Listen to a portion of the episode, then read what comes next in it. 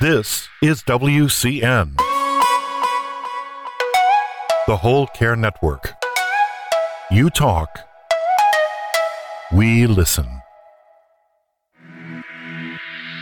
Content presented on the following podcast is for information purposes only. Views and opinions expressed during this podcast are solely those of the individuals involved and do not necessarily represent views of the Whole Care Network. Always consult your physician for medical and fitness advice, and always consult your attorney for legal advice. And thank you for listening to the Whole Care Network.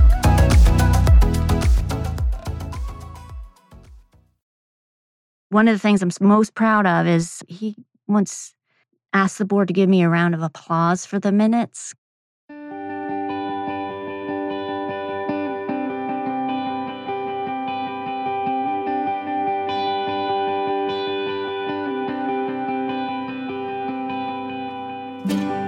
We all have our stories, and by sharing them, we can truly show the power of the human spirit. Hello, my name is Jodi O'Donnell Ames. Welcome to another episode of Gratitude to Latitude Stories of Resilience and Hope. My guest today is Donna Valente.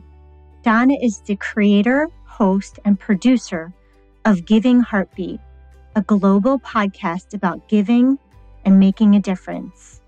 She is particularly committed to amplifying marginalized voices. So, Donna, thank you so much for being here. Welcome to my show. Thank you, Jodi. I'm so pleased to be here. I'm so excited to be with you and doing my first podcast interview as a guest. So, thank you. Well, I think it's fitting because I believe I was one or maybe the second or the mm-hmm. first guest of your podcast. Yes. Yes, you were. How is that doing? It's doing really well. I published my 28th episode recently, and I'm meeting all kinds of incredibly interesting people from all kinds of exciting projects and conditions and situations I hadn't ever really been aware of before and i'm glad to to spread word about some great work out there and and just learn more about what people are going through and try to spread hope. I love it. We have that common synergy for sure. I always like to begin with how we met and also a childhood memory. So let's start with the childhood memory because i know that you are a kind-hearted person compassionate and caring and We'll talk about how I know that a little bit later. And I always think that it's important to go back in time and think about who we were as children and how that has transpired into who we are as adults. Like for me personally, I was a nurturer at a very young age, probably seven years old, and I'm still mm. nurturing to this day at 55. So, is there a childhood story that you can share with us about who you were then, which also resonates with who you are now? Well, I do remember when I was a kid, I loved to write, and I always wanted to be a writer. Uh, I remember thinking I'd like to be a writing a writer, and that has definitely carried through.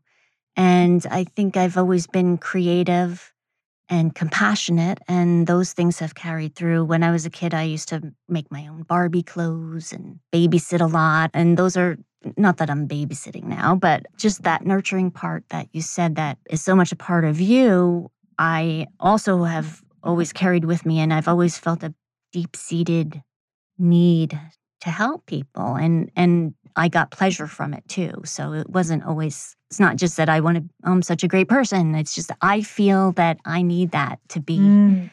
Uh, to be whole, you know, and so it benefits me just as much as I may be helping somebody else. It, it helps me. Yeah, there's a saying that I shared recently, and it's when we help others, there's no doubt that we help ourselves. And I think that rings true for you as well because you it's hard to give and not receive, right? so you actually you actually made Barbie clothes too. Oh, I did. Like what yeah, kind? I love to sew.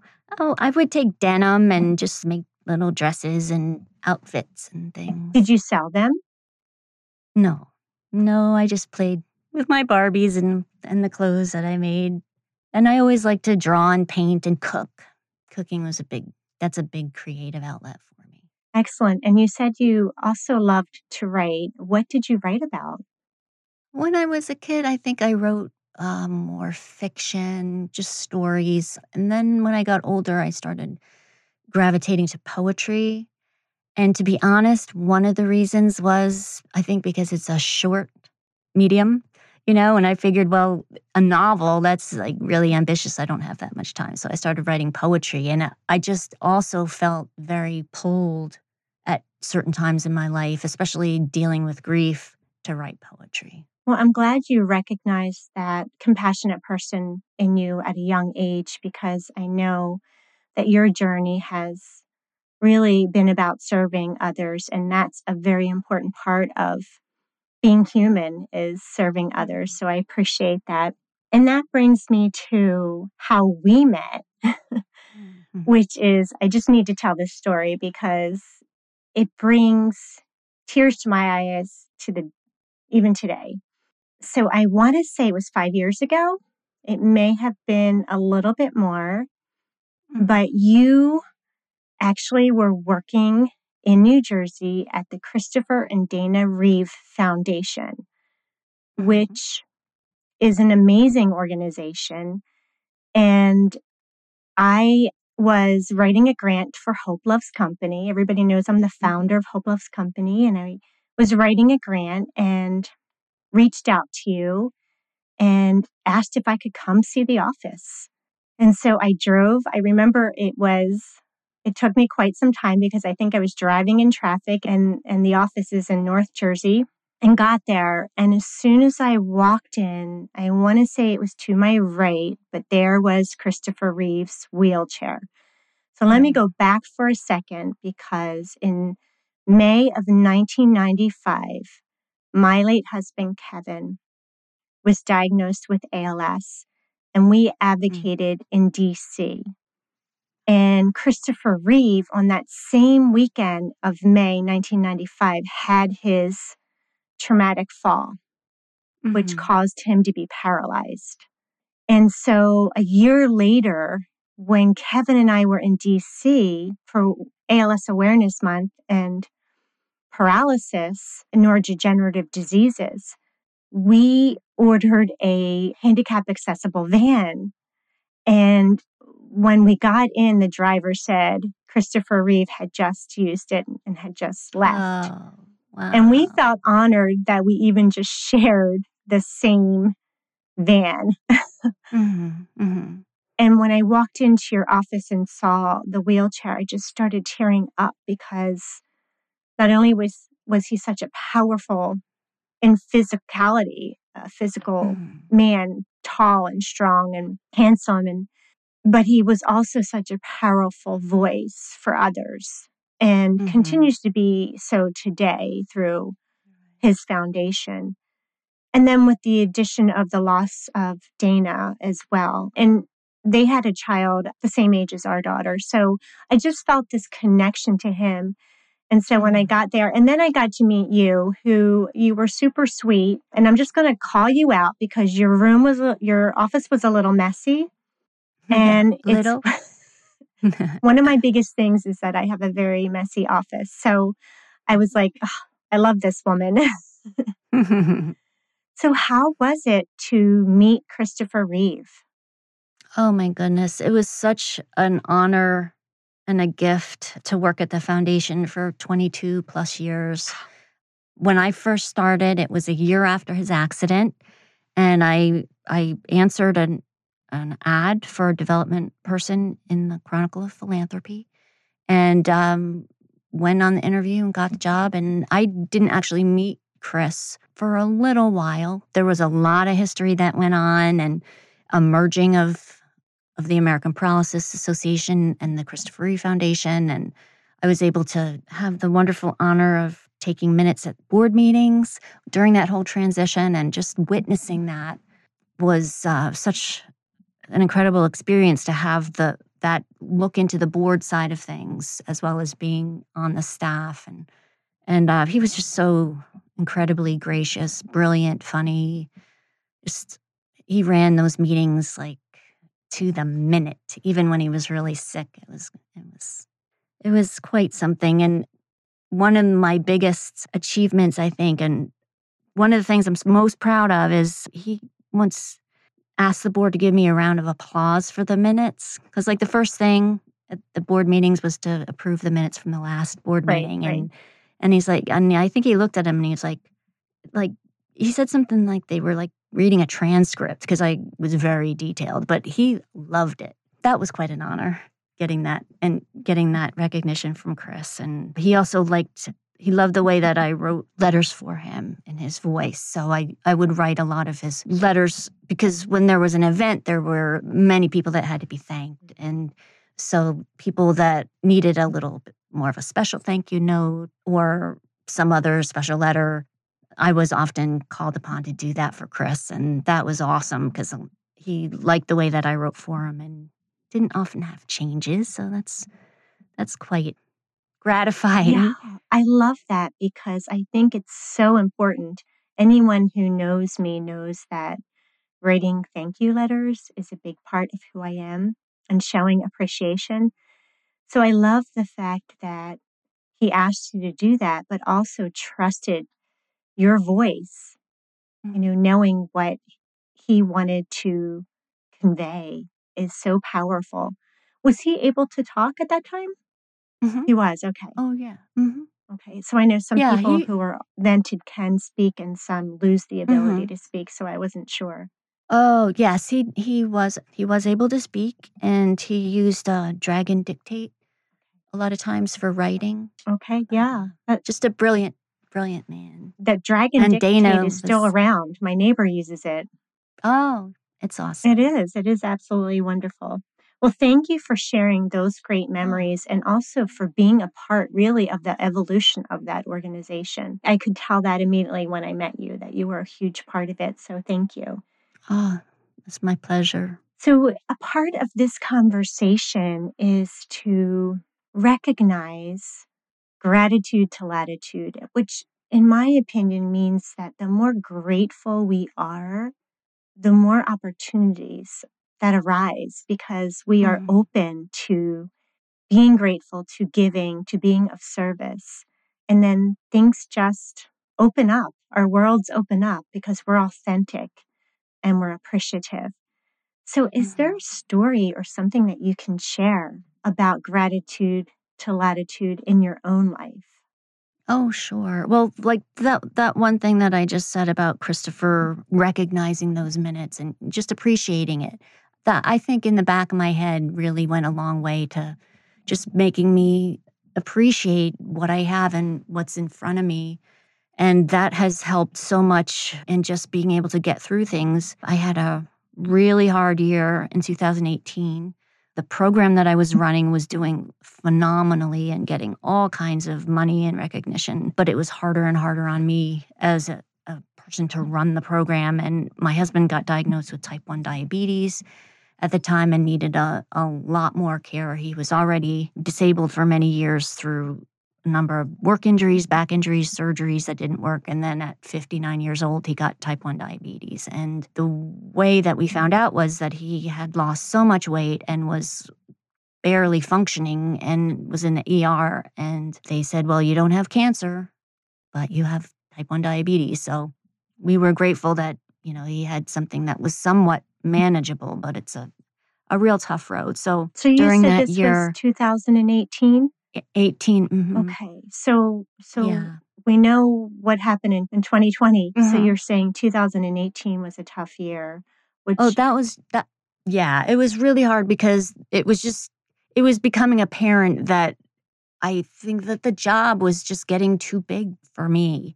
And I think that out of hubris, I didn't want to recognize that it was too big for me. You know, I wanted to hold on to what I was doing. And also, I was, like you said, extremely dedicated to the foundation and its mission. And my friend, my best friend, had had a spinal cord injury. And I met her when I was a classroom assistant at County College of Morris. And she was a student, and I started taking notes for her. And that was back in, gosh, in the 80, early 80s. And she was my like one of my closest friends. And um, she was just awesome because I could tell her anything and she never judged me, even when I went through all kinds of stuff. And anyway, so I, I think something had to happen because I don't know if I would have voluntarily left. So I uh, ultimately lost my job at the end of the year. And God bless the foundation. They're doing amazing, wonderful things. And I'm very happy that that program that I worked on and uh, gave so much of my blood, sweat, and tears is doing so well and helping so many people. And uh, one of the best things I loved about my job was talking to all the wonderful nonprofit founders like you that I met and got to talk to. And I just loved it so much. And also in that year, I my brother-in-law passed away. And that's another place that you came into my life because my sister is down where by where you are. And even though Brian didn't have ALS, he had a rare brain condition. So some of the things were similar. And you helped Darcy so much in just reaching out and trying to get her the things that she needed to get by. And then we lost him in October. And then two weeks later, on my daughter's 18th birthday, my dad died. I was just, I was devastated because I was, I mean, if you've, I, I also write poetry, and a lot of my poems are, are like letters or letters to people. And I wrote a lot of poems to my dad, and they were while he was alive, even after he had a stroke. So it, I didn't know how I was ever going to deal with losing him, but I did. He died. And, you know, I had to come to terms with that and deal with the grief, all the grief of that year, and just kind of feel it and go through it. And I tried a, a lot of different nonprofit foundations or situations to try to find other work and wasn't able to find anything. And when I found something I was interested in or found compelling, it didn't work out. And I just kept going.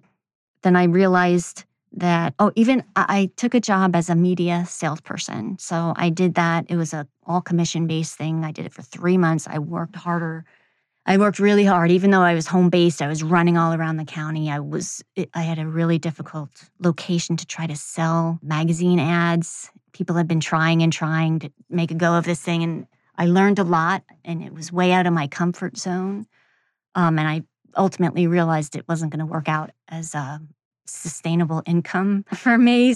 So I decided to try to do something as an entrepreneur online. Do you mind if I stop you there for a moment? No, go ahead. There's a lot of information. First of all, I'm sorry for all of your losses in one year. I was honored to meet Brian and to support your sister. As I said, that's a big part of who I am. And what you're sharing is just a lot of grief. And before yeah. we talk about how you were able to switch gears emotionally and physically, professionally. What worked for you? What seemed to help you in that grief?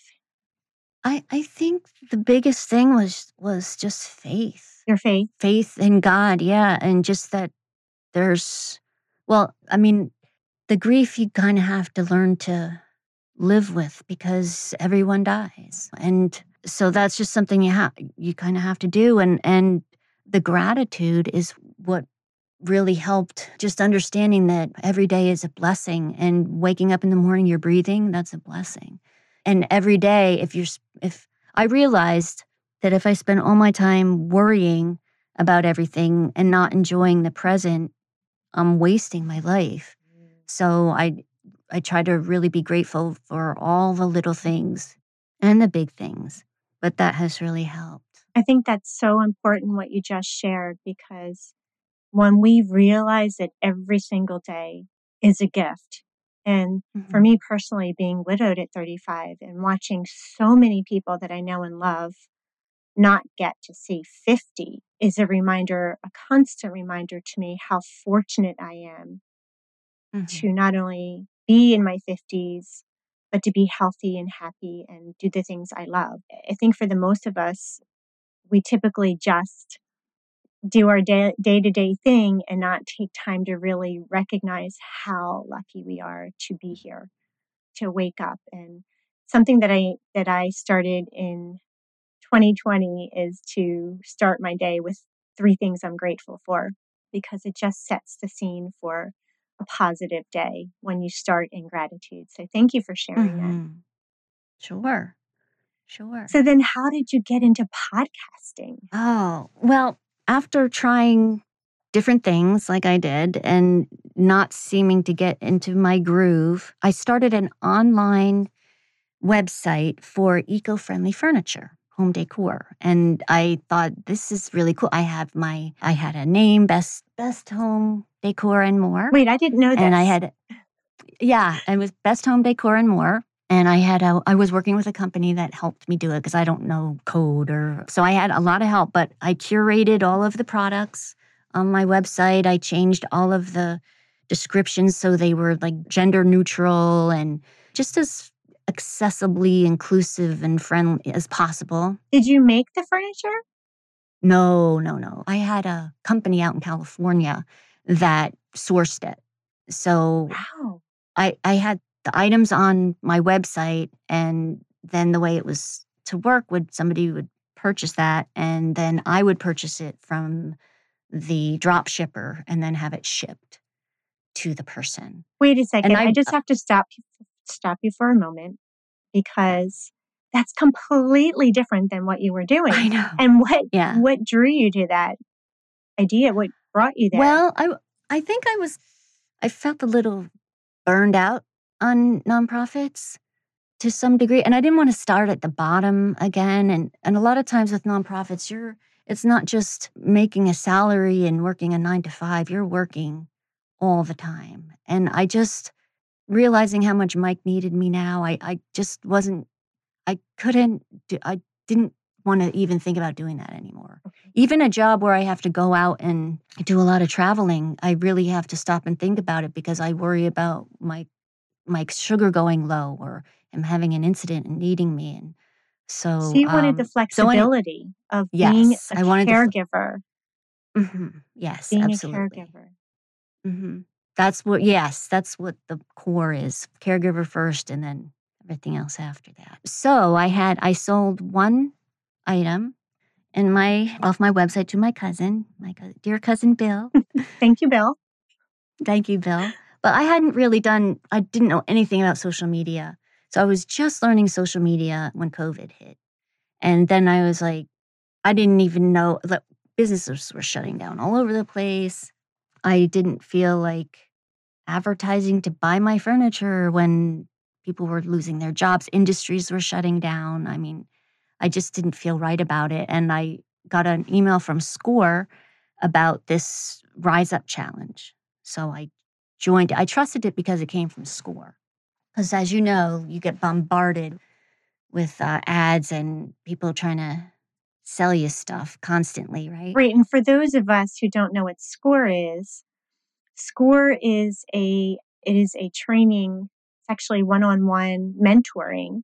I actually have a Mhm. SCORE coach Mhm. and I'm trying to remember what it stands for because it's changed, I believe. But it used to be about senior it, they're senior executives who have retired Yes. who are now mentoring others in business Mm-hmm. and entrepreneurship. So if you haven't heard of it and you are looking for mentoring, I highly recommend that you check it Oh, out. But thank you for mentioning them. Oh, sure. They're they're really a wonderful a wonderful resource for any kind of business. And I actually went to a meeting with some score advisors before I started the the online website and they recommended that I do consulting, nonprofit consulting, which I at that point I was just I was like I didn't want to travel and consulting at that point meant you traveled a lot. Mm. I think before COVID, but now with COVID, a lot of things could be could happen remotely. So that I started listening to a lot of speakers like Tony Robbins and Daymond Johns and all these amazing entrepreneurs and I found out about podcasts and I had already bought my microphone because I would, wanted to do voice acting and I just thought that's something I could do. Cuz one of the things I learned was when you're confused and you don't know where to go, look inward and find your strengths and your passion, but also look outward and help other people. And then things will that's how you get out of that confusion. And I don't know if that's that's like a Gandhi thing or who came up with that concept. So Maybe it was basically, Jesus. I don't know. yeah, so Uh, basically, you're using your communication skills, mhm, which are excellent, and combining them with helping others through sharing their stories. And mhm. voila, you have podcasting. Yes. Yes. And I found out I could do it from my home. I took a course that was combined with coaching and learned some great strategies. And I decided to launch on my 60th birthday, August 2nd last year. So I did, and I started with eight episodes on the launch date and actually ranked like busted charts in five countries, which is really incredible. In podcasting, there's not a lot of metrics out there. So the one thing that I learned was iTunes counts rankings. They do a chart. So in the beginning, drive all your drive everything to iTunes because then it's not diluted and it'll show up as Interesting. I didn't know that. um yes. Yeah. So anyway, I ended up getting to number 4 in the United States in the nonprofit category. 4. And number 3, you I can't even believe it. Number 3 in England, Canada, and Australia and I got to number 2 in Spain. Congratulations. And it's because you really you. listened to, you looked inward, looked at your skills, your passions, and put them all together. And that's how success happens. So thank you for for doing that and for sharing that uh, wisdom with us. I want to ask you a little bit about caregiving. So you are doing something now that's flexible so that you can be at home to help take care of your Mhm. husband. Right. Caregiving, any advice for caregivers? There are so many caregivers who, especially now with COVID, feel isolated, um, are struggling. Any advice for how to support those in caregiving situations? Well, as far as the caregivers, I would say, and people always tell me that, or tell people that, you know, you got to take care of yourself first. But actually doing it is so much harder. And I ended up getting really sick a couple of times um, in the past couple months. And I think it was because the just combined stress of everything and not taking care of myself right. And I ended up in the hospital because I was so sick. I was dehydrated. And anyway, so definitely take care of yourself. But for how people can help caregivers, I would say call them, Mm. see how they're doing, see, like, hey, you need me to go shopping for you? Can I come and, I don't know, any simple thing that can help around the house, running out to the post office, or, you know, just little things that if you offer, if I think if you say, how can I help? Somebody might be so overwhelmed they don't know where to begin to tell you. Good advice. But if you know, if you can offer like a little something small and easily managed, I think that it's easier to ask and it's easier for people to say yes and help you and get some rest. I think your suggestion of reaching out, calling, checking in is very important and also helping in ways that the person wants to be helped. We're both caregivers. There's the Whole Care Network, which this is airing on, which has resources. But just as a reminder that it's true, if you said how if you said to someone who is extremely exhausted and stressed as a caregiver, and you said, How can I be of help? They don't even know how you can be of help. But if you said, Would you like me to bring dinner once a week? Or would you like me to pick up the dry cleaning? Or would you like me to do your grocery shopping? Specific things Mhm. that are helpful, that take time. And and in the process, the way that I've always looked at it as a caregiver is that when you take those daily chores away from someone, and that responsibility and worry, you allow them not only time to take care of themselves, but also to have quality time with their loved one who's sick. So Mhm. it's just, uh, it's a positive all the way around. And the person who does the errands and, and helps out also feels great for helping. Mhm. So you can't go wrong. Absolutely. You can't go wrong. And and one of the things I learned even when I was sick, it made me realize what it was like to need a caregiver. because I was like, I couldn't do anything for, well, I could barely get out of bed. And so my husband had to take care of me. And so I realized that I need to, like, there's some times, and I don't know if this is any other caregiver but me, but sometimes I get to a point where I'm exhausted and I run out of patience and I get bitchy or snippy. And it helped me understand that and to have more patience with when I am caregiving. I think any experience that we go through that brings an observation like that is powerful in how we act and perform. Bringing that awareness when you need someone to when someone needs you is powerful. It's a powerful way to create perspective mm-hmm. and understanding that may not happen until we've walked in someone's shoes. Mm-hmm. Absolutely. Do you happen to have a favorite quote or saying or a book that has helped you that may help others in this journey of self awareness, caregiving, pivoting, and growing, really? Do you have something well, like the that? One, yeah, the one thing that always resonates is yesterday is history, tomorrow's a mystery, today's a today's a gift. That's why they call it the present. A present, I think something like that. I like that one.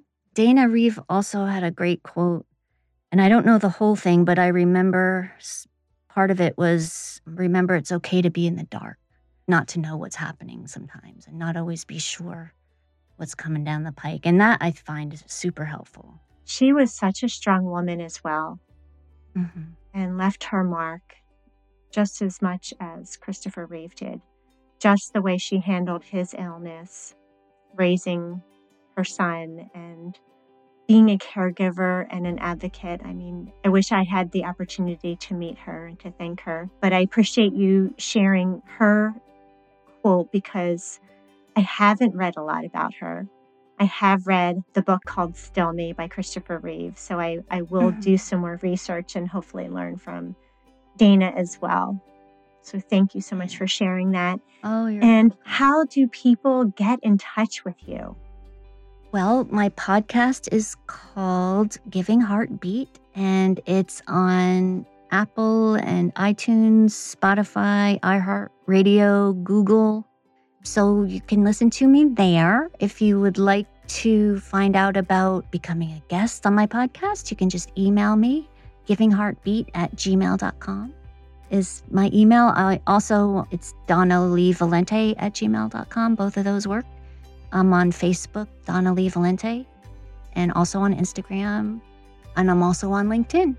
I believe I'm Donna Lee Valente on LinkedIn as well. Well, thank you so much for having this wonderful conversation with me today. Thank you for all that you do. Keep shining your light, Donna. Take care. Thank you, Jodi. Take care.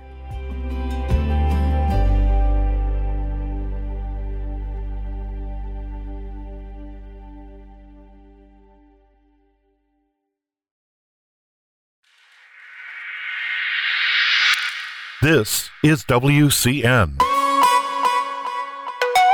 the Whole Care Network. You talk, we listen.